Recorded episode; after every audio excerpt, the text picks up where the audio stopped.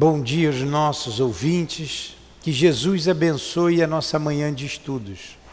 Estudaremos o livro A Gênese, continuando no capítulo que paramos na semana passada. O Evangelho segundo o Espiritismo, capítulo 19, A fé transporta montanhas, item 12, leremos agora para nossa harmonização. A fé é o sentimento inato no homem, dos seus destinos futuros.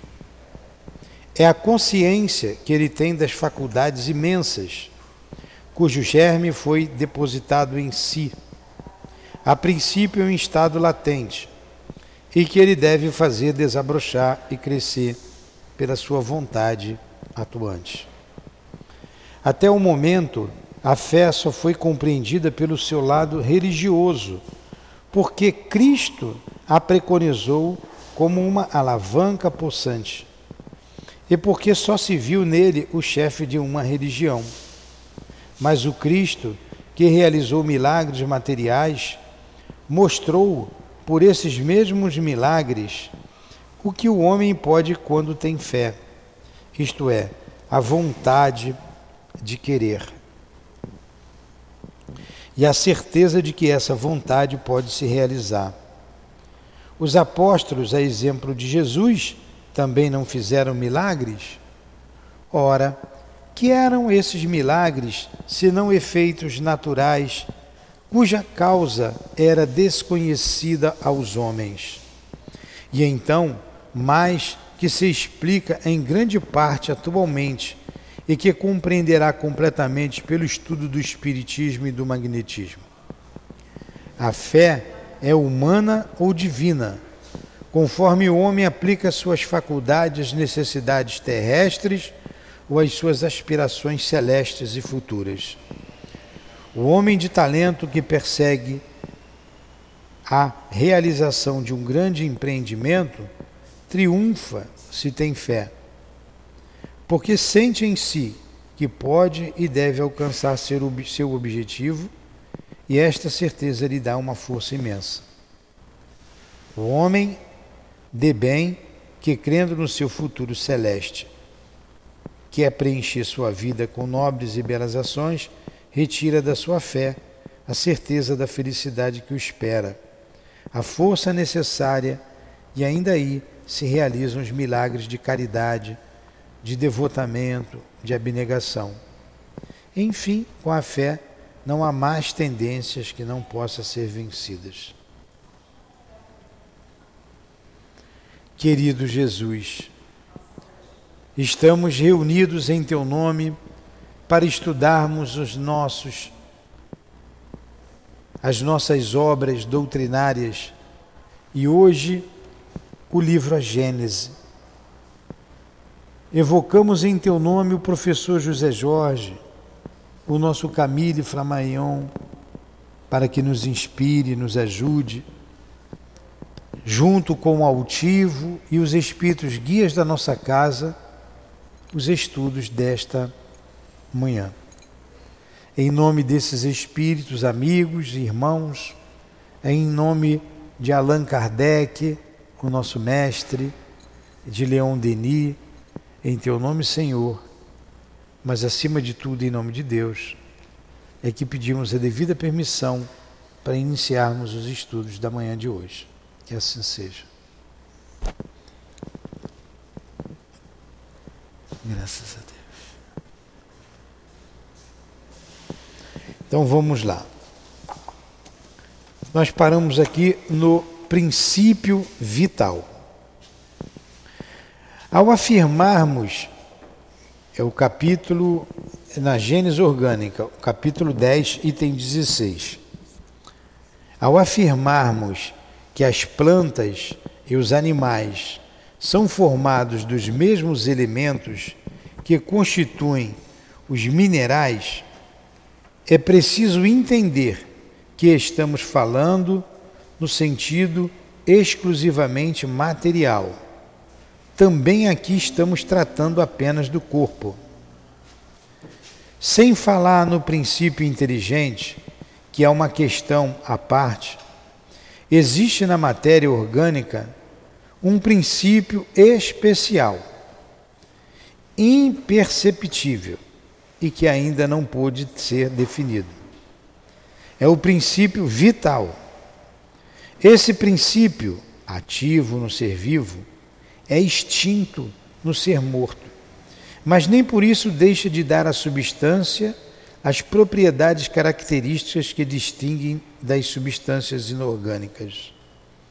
A química que decompõe e recompõe a maior parte dos compostos inorgânicos, também conseguiu decompor os corpos orgânicos, mas jamais conseguiu reconstituir sequer uma folha morta, o que prova que há na matéria orgânica alguma coisa que não existe nos compostos inorgânicos. A senhora entendeu o que eu li? Não. O que, que ele está falando? Ele está falando que nos corpos orgânicos, o que são os corpos orgânicos? Os corpos que têm vida. Existe algo a mais que dá vida. Que quando o, cor, o corpo morre, é, ele se decompõe. Uma folha seca, a ciência não consegue voltá-la a ficar verde. Então é sinal que algo tinha mais ali. É o que ele chama de fluido vital. É o que dá vitalidade. Ele não está falando do princípio inteligente, está falando, falando do princípio é, vital, o que vai dar vida. Um corpo morre, orgânico morre, porque essa vida sai dele. A composição de um corpo orgânico é a mesma composição de um corpo inorgânico. A diferença é que no corpo orgânico há a vitalidade e há um princípio inteligente. Mas hoje a gente vai falar dessa vitalidade. Número 17, pode ler, Conceição. Será que o princípio vital é algo distinto, que tem uma existência própria? Fecha a porta. Ou, ou então, para reentrar ao sistema da unidade do, do elemento gerador, é apenas um estado particular, uma das modificações do fluido cósmico universal que se torna princípios de vida, como se torna luz, fogo, calor. Vamos ler de novo, Conceição. Vamos, Será vamos acordar. que o princípio Bora. vital é Será que o distinto? princípio vital é algo distinto, que tem uma existência própria? Ou então, para reentrar no sistema da unidade do elemento gerador, é apenas um estado particular, uma das modificações do fluido cósmico universal, que se torna princípio de vida, como se torna luz, fogo, calor ou eletricidade. É neste último sentido que a questão é resolvida pelas comunicações reproduzidas acima. Vai lá. Porém, Porém, qualquer que seja a opinião que se faça sobre a natureza do princípio vital, ele existe, uma vez que observamos os seus efeitos.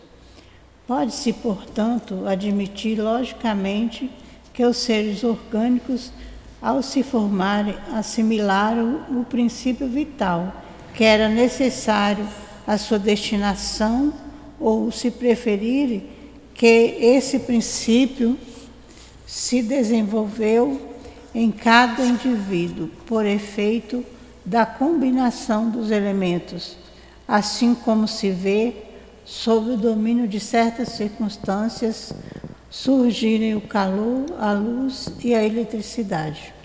combinando-se o oxigênio, o hidrogênio, o nitrogênio e o carbono, sem o princípio vital, forma-se apenas um mineral ou um corpo inorgânico. O princípio vital, modificando a constituição molecular desse corpo, dá a ele propriedades especiais. Em lugar de uma molécula mineral, tem-se uma molécula de matéria orgânica. Durante a vida, a atividade do princípio vital é mantida pela ação do funcionamento dos órgãos, do mesmo modo que o calor gerado pelo movimento de rotação de uma roda. Com a morte, cessada a ação dos órgãos, o princípio vital se extingue, assim como o calor, quando a roda deixa de girar. Mas o efeito produzido por esse princípio vital sobre o estado molecular do corpo subsiste, mesmo depois da extinção desse princípio, assim como a carbonização da madeira subsiste após a extinção do calor. A química, através da análise dos corpos orgânicos, determina os elementos que os constituem: oxigênio, hidrogênio, nitrogênio e carbono. Ela, porém, não pode reconstituí-los, porque não existindo mais a causa, não é possível reproduzir o efeito, ao passo que ela pode reconstituir uma pedra. Tomemos como termo de comparação o calor desenvolvido pelo movimento de uma roda. Por ser um efeito comum, conhecido por todos e mais fácil para compreender. Entretanto, seria mais exato dizer que, na combinação dos elementos para a formação dos corpos orgânicos, desenvolve-se a eletricidade. Desenvolve-se eletricidade. Os corpos orgânicos seriam, assim, verdadeiras pilhas elétricas que funcionam enquanto os elementos dessas pilhas estão em condições de produzir eletricidade. Fala mais perto do microfone, você está falando muito. Conceição, acho que você não tomou café hoje. Não, Bota pertinho. Não é isso, não. É porque eu eu dormi, eu tomei, tive que tomar a segunda dose do remédio. Tá. Então deixa que eu leio. Vamos lá, me acompanha aqui, vai me ajudando aí do seu lado. Tomamos como termo de comparação o calor desenvolvido pelo movimento de uma roda, por ser um efeito comum, conhecido por todos e mais fácil para compreender.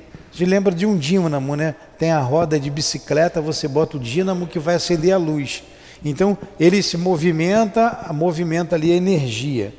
Entretanto, seria mais exato dizer que na combinação dos elementos para a formação dos corpos orgânicos, desenvolve-se eletricidade. Os corpos orgânicos seriam, assim, verdadeiras pilhas elétricas que funcionam enquanto os elementos dessas pilhas estão em condições de produzir eletricidade. É a vida. E que deixam de funcionar quando aquelas condições desaparecem, é a morte. Então, o fluido vital, como energia produzida, que ele colocou ali por uma, uma, uma roda, e a gente lembrou do dínamo que faz, que encosta ali na roda, gera eletricidade, acende uma lâmpada na frente. Nos seres orgânicos é isso que acontece. Por uma propriedade qualquer, ela gera essa energia. E essa energia mantém o ser vivo. Quando, enquanto ela está ali circulando, e é o que acontece no nosso corpo físico, aí, uma vez absorvida durante o nascimento, essa energia vital, ela vai alimentando os órgãos, ela é reproduzida, ela gira aqui. Quando a gente está cansado, a Conceição está cansada, ela fica, né? Aí tem que quando toma o passe, joga energia no outro, a gente se fortifica. Dá para se fazer isso, se faz isso muito. Um ajuda o outro. E quando ela sai, o corpo morre. Por que, que o corpo morre? E por que, que nós morremos? Nós somos seres orgânicos. Nós morremos porque esse princípio vital se esvai. A morte se dá pelo esgotamento dos órgãos, como está no livro dos Espíritos. E o que é o esgotamento dos órgãos? É justamente a saída do fluido vital, desse fluido. Em todos os seres vivos, seja no reino vegetal ou no reino animal ou no reino hominal, que estão os seres orgânicos. Entendeu, dona Maria? A senhora está viva porque a senhora tem uma pilha aí, que é o fluido vital que está circulando. Eu estou vivo por isso. Estou vivo aqui porque tem uma energia, tem a pilha, tem a energia vital, o fluido vital. A morte é a saída desse fluido vital.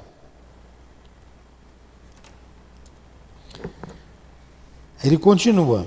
Segundo essa ótica, o princípio vital seria uma espécie particular de eletricidade, denominada eletricidade animal, que se desprende durante a vida pela ação dos órgãos e cuja produção cessa com a morte pela extinção desta ação. Então, esse fluido vital também é chamado de fluido animal, é o que dá vida. Tem uma observação aqui do tradutor que ele vai dizer aqui sobre essa morte, essa viva. Esta é uma questão que, à época do codificador, ainda se encontrava pouco compreendida. Hoje sabemos que o princípio básico da formação dos compostos orgânicos complexos que constituem os seres vivos reside no código genético que existe em cada célula que compõe os diversos tecidos do corpo de um indivíduo. Veja-se o modelo de DNA e a representação esquemática dessa molécula que contém as informações genéticas da célula. Na reprodução, a nova célula é formada a partir da duplicação do núcleo da célula mãe com base nas informações dos genes. Veja-se representações esquemáticas da célula animal e da célula vegetal. Mas enfim, eu não vou ler essas, esses dados técnicos não, então, mas está aqui na, no livro como observação aqui da nota do revisor. O que importa para gente é que vamos, vamos pegar lá do início, lá que a gente estudou no livro dos Espíritos. O homem, os seres vivos, os seres orgânicos, eles têm em comum o quê? Um corpo material. Tem em comum ainda o fluido vital. E o ser espiritual é só no homem. No outro, nos outros, o princípio espiritual.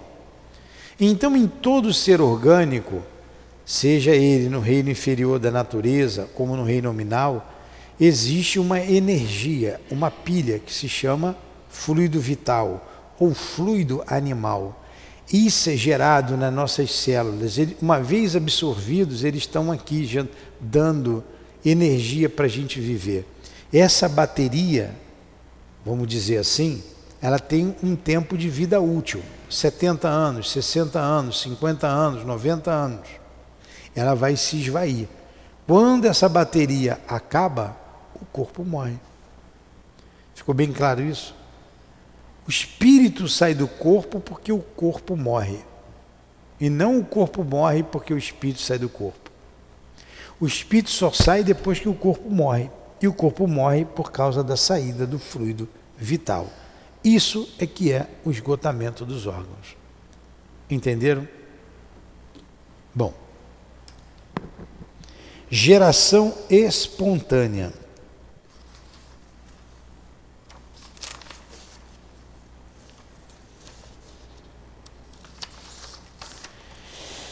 É natural que se pergunte por que não se formam mais seres vivos nas mesmas condições em que se formaram os primeiros seres que surgiram na Terra.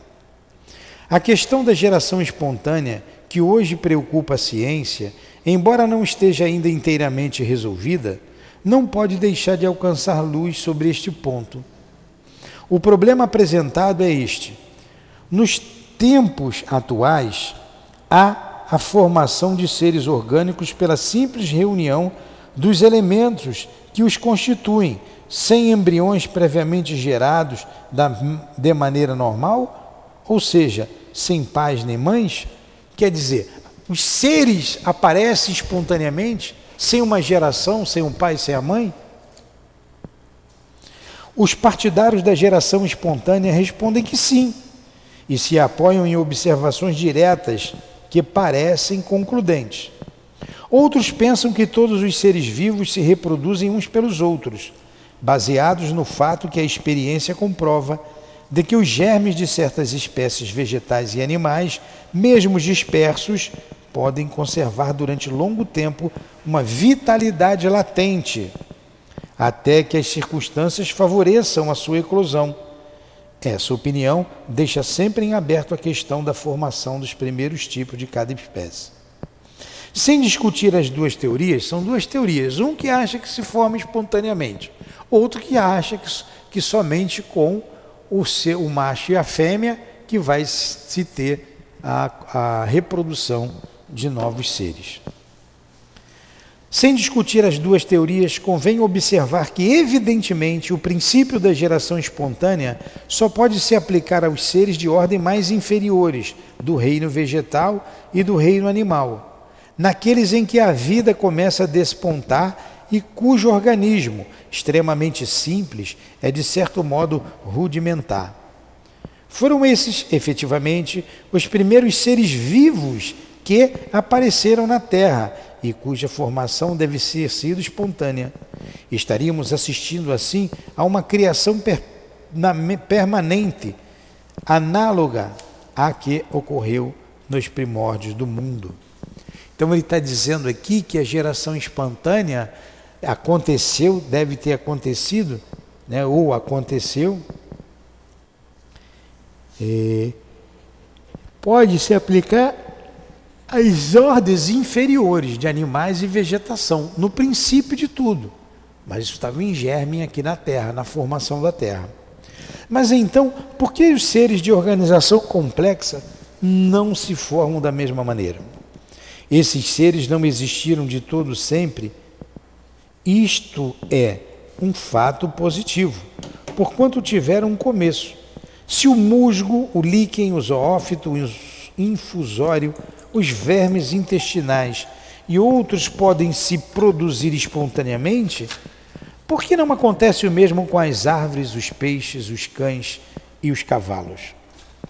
Aqui param, por enquanto, as investigações. O fio condutor se perde e até que ele seja encontrado, o campo fica aberto às hipóteses. Seria, portanto, imprudente e prematuro apresentar teorias como verdades absolutas. Se tem a geração espontânea, por que, não nasce espontaneamente um cavalo? Por que, que não nasce espontaneamente uma árvore? Essa é a questão que ele está fazendo. Se o fato da geração espontânea está demonstrado, por mais limitado que seja, não deixa de ser um fato capital, um marco que pode indicar o caminho para novas observações. Se os seres orgânicos complexos não se produzem dessa maneira, quem sabe como eles começaram? Quem conhece o segredo de todas as transformações, quando se vê o carvalho e a borboleta, e a, a bolota, o carvalho e a bolota, de onde ele nasce, né? a bolota de onde ele nasce, né? Quem pode afirmar que não existe um elo misterioso entre o pólipo e o elefante?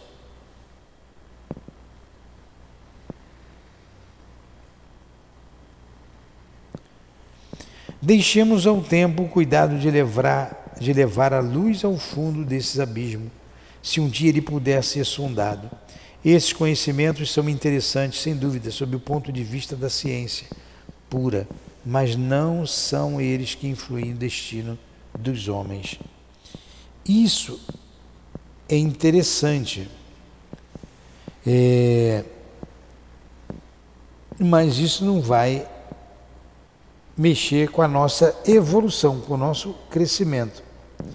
A gente tem agora o estudo dos DNAs, que não tinha na época de Kardec. Ali no DNA que está a fonte de tudo, o código de tudo.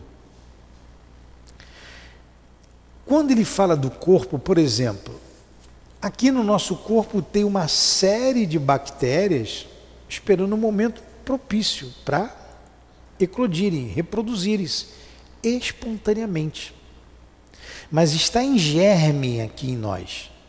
É só o corpo morrer, sair o fluido vital, que, o, que essas bactérias vão surgir.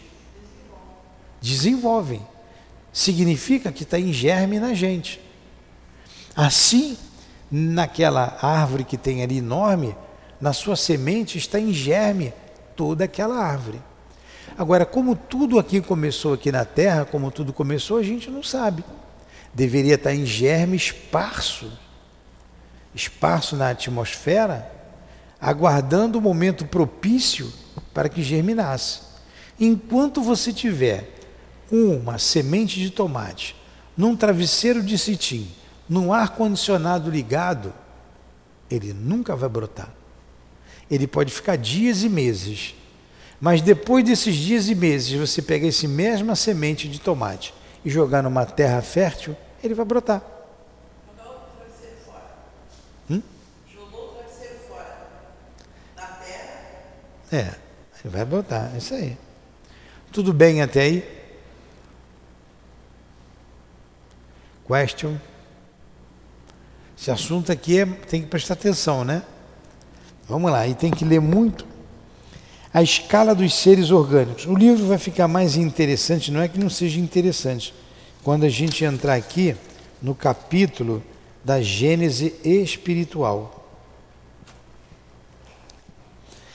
Não existe, ó, a escala dos seres orgânicos, não existe delimitação nitidamente traçada entre os reinos animal e vegetal.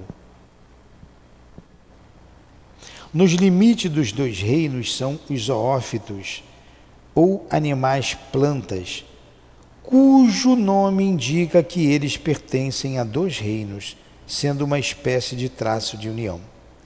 As plantas, como os animais, nascem, vivem, crescem, se nutrem, respiram, reproduzem e morrem.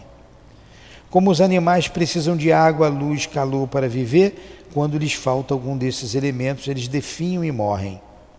A absorção de ar poluído e de substâncias deletérias pode envenená-las.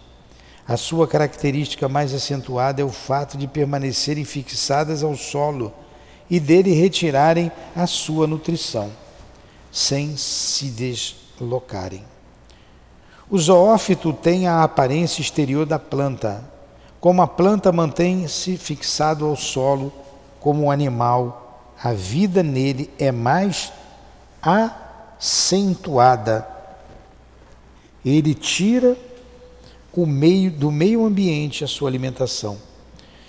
Um grau acima, o animal é livre e vai procurar o seu alimento Inicialmente temos as inúmeras variedades de pólipos com corpos gelatinosos, sem órgão bem definidos, e que só diferem das plantas pela faculdade de locomoção. Depois seguem-se pela ordem do desenvolvimento dos órgãos, da atividade vital e do instinto.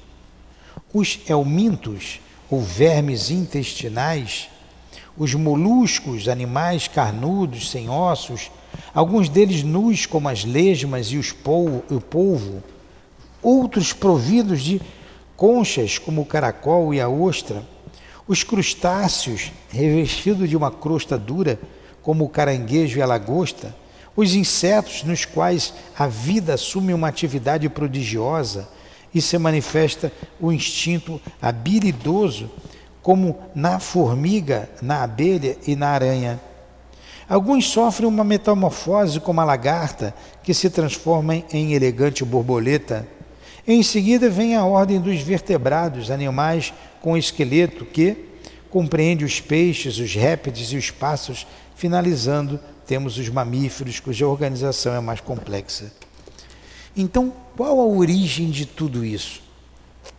Como isso tudo se formou? geração espontânea ou teve o macho e a fêmea?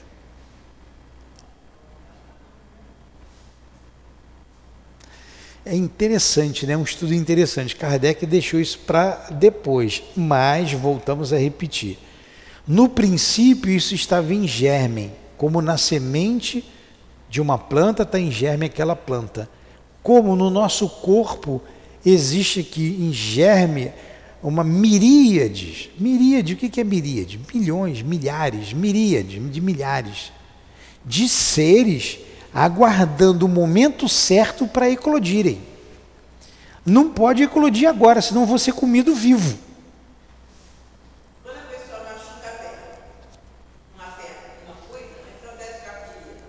Vai inflamar, vai ter a bactéria, vai surgir. Quem trabalha para hospital sabe disso. É.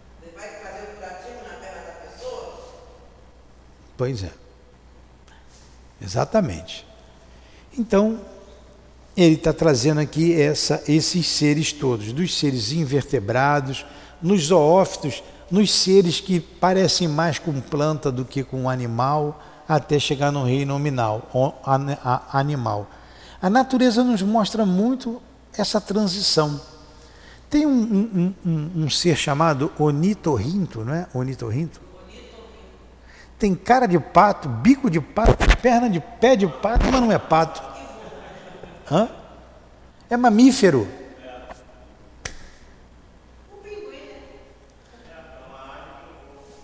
Pinguim é uma ave que, que não voa.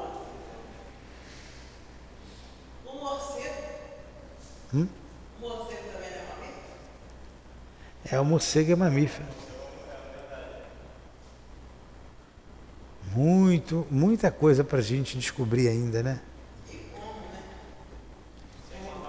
O homem né, quer se achar. É, Essa questão que você falou também do organismo, é que ele também, eles ficam em germe, mas esperando a, a condição é, propícia para ele É. desenvolver, né? isso aí. É o que a gente falou. Ele está dizendo aqui, o homem, para a gente terminar. Do ponto de vista corporal e puramente anatômico, o homem pertence à classe dos mamíferos, dos quais difere apenas por pequenas nuances na forma exterior.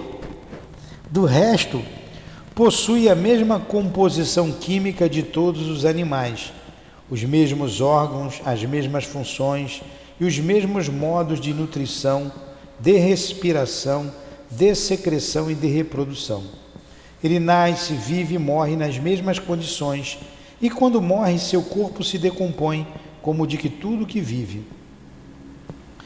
Não há no seu sangue, na sua carne e nos seus ossos um átomo a mais nem a menos do que os que são encontrados nos corpos dos animais.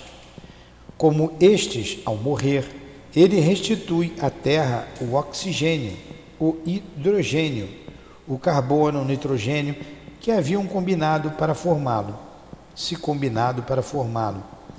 Esses elementos, através de novas combinações, irão formar outros corpos minerais, vegetais e animais. A analogia é tão grande que, sempre que as experiências não podem ser realizadas no próprio homem, as suas funções orgânicas são estudadas em certos animais. É mesmo quando se pesquisa em laboratório cachorros, coelhos, ratos, para descobrir vacinas, remédios no homem. Então, nossos corpos são análogos aos corpos dos animais. Ontem eu estava vendo ali o leão, é, foi só sobre o leão, o comportamento do leão. Aí tem, eles brigam pra caramba, uma brigalhada, um mata o outro, tem um chefe do grupo, aí tem um que sai sozinho, um solitário, é mais difícil de sobreviver, enfim. Aí tem um, um- um leão lá, um grupo de leão, quando é solitário ou quando está em dupla, a gente resolve andar em dupla para facilitar a caça. Então, com muita fome, eles vão no homem. Tem uns que gostam de homem. Porque não tem, é fácil, né? Corre pouco, não oferece resistência. Pô, se ser comida por um leão vivo. Então, olha aí. Para o leão, a carne do homem como a carne da zebra, acho que a carne do homem é aperitivo, né? Macia, mais fácil. Eu acho que até o osso é mais. Né? Para ele arrancar. Na classe dos mamíferos, o homem pertence à ordem dos bímanos. Imediatamente abaixo vem os quadrúmanos, animais de quatro mãos. Os macacos, alguns dos quais, como o orangotango e o chimpanzé, têm certos trejeitos do homem, a tal ponto que por muito tempo foram denominados de homens das florestas. Como o homem, esses macacos caminham eretos, usam cajados e levam os alimentos à boca com a mão, sinais característicos. Por pouco que se observa, a escala dos seres vivos, sob o ponto de vista do organismo, somos forçados a reconhecer que, desde o líquen até a árvore e desde o zoófito até o homem, há uma cadeia que se eleva gradativamente, sem solução de continuidade, e da qual todos os elos têm um ponto de contato com o elo precedente. Acompanhando-se passo a passo a escala dos seres, pode-se dizer que cada espécie é um aperfeiçoamento, uma transformação da espécie imediatamente inferior. Uma vez que o corpo do homem, no que respeita à sua química e à sua constituição, é idêntico aos outros corpos, já que ele nasce, vive e morre do mesmo jeito, ele também deve ter se formado nas mesmas condições. Ainda que isso possa ferir o orgulho, o homem deve se resignar a ver o seu corpo material apenas o último elo da animalidade da terra. Aí está o inexorável argumento dos fatos, contra o qual seria inútil ele protestar. Entretanto, quanto mais o corpo diminui de valor aos seus olhos, mais cresce a importância do princípio espiritual. Se o primeiro nivela o homem ao bruto, o segundo eleva a incomensurável altura. Vemos o limite onde se detém um animal, não vemos o limite que o espírito do homem pode atingir. O materialismo pode ver por aí que o espiritismo, longe de temer as descobertas da ciência e o seu positivismo, vai ao seu encontro e as provoca por ter a certeza de que o princípio espiritual que tem sua existência própria não pode sofrer nenhum dano com essas descobertas. Então, tá aí a nossa o nosso estudo. É,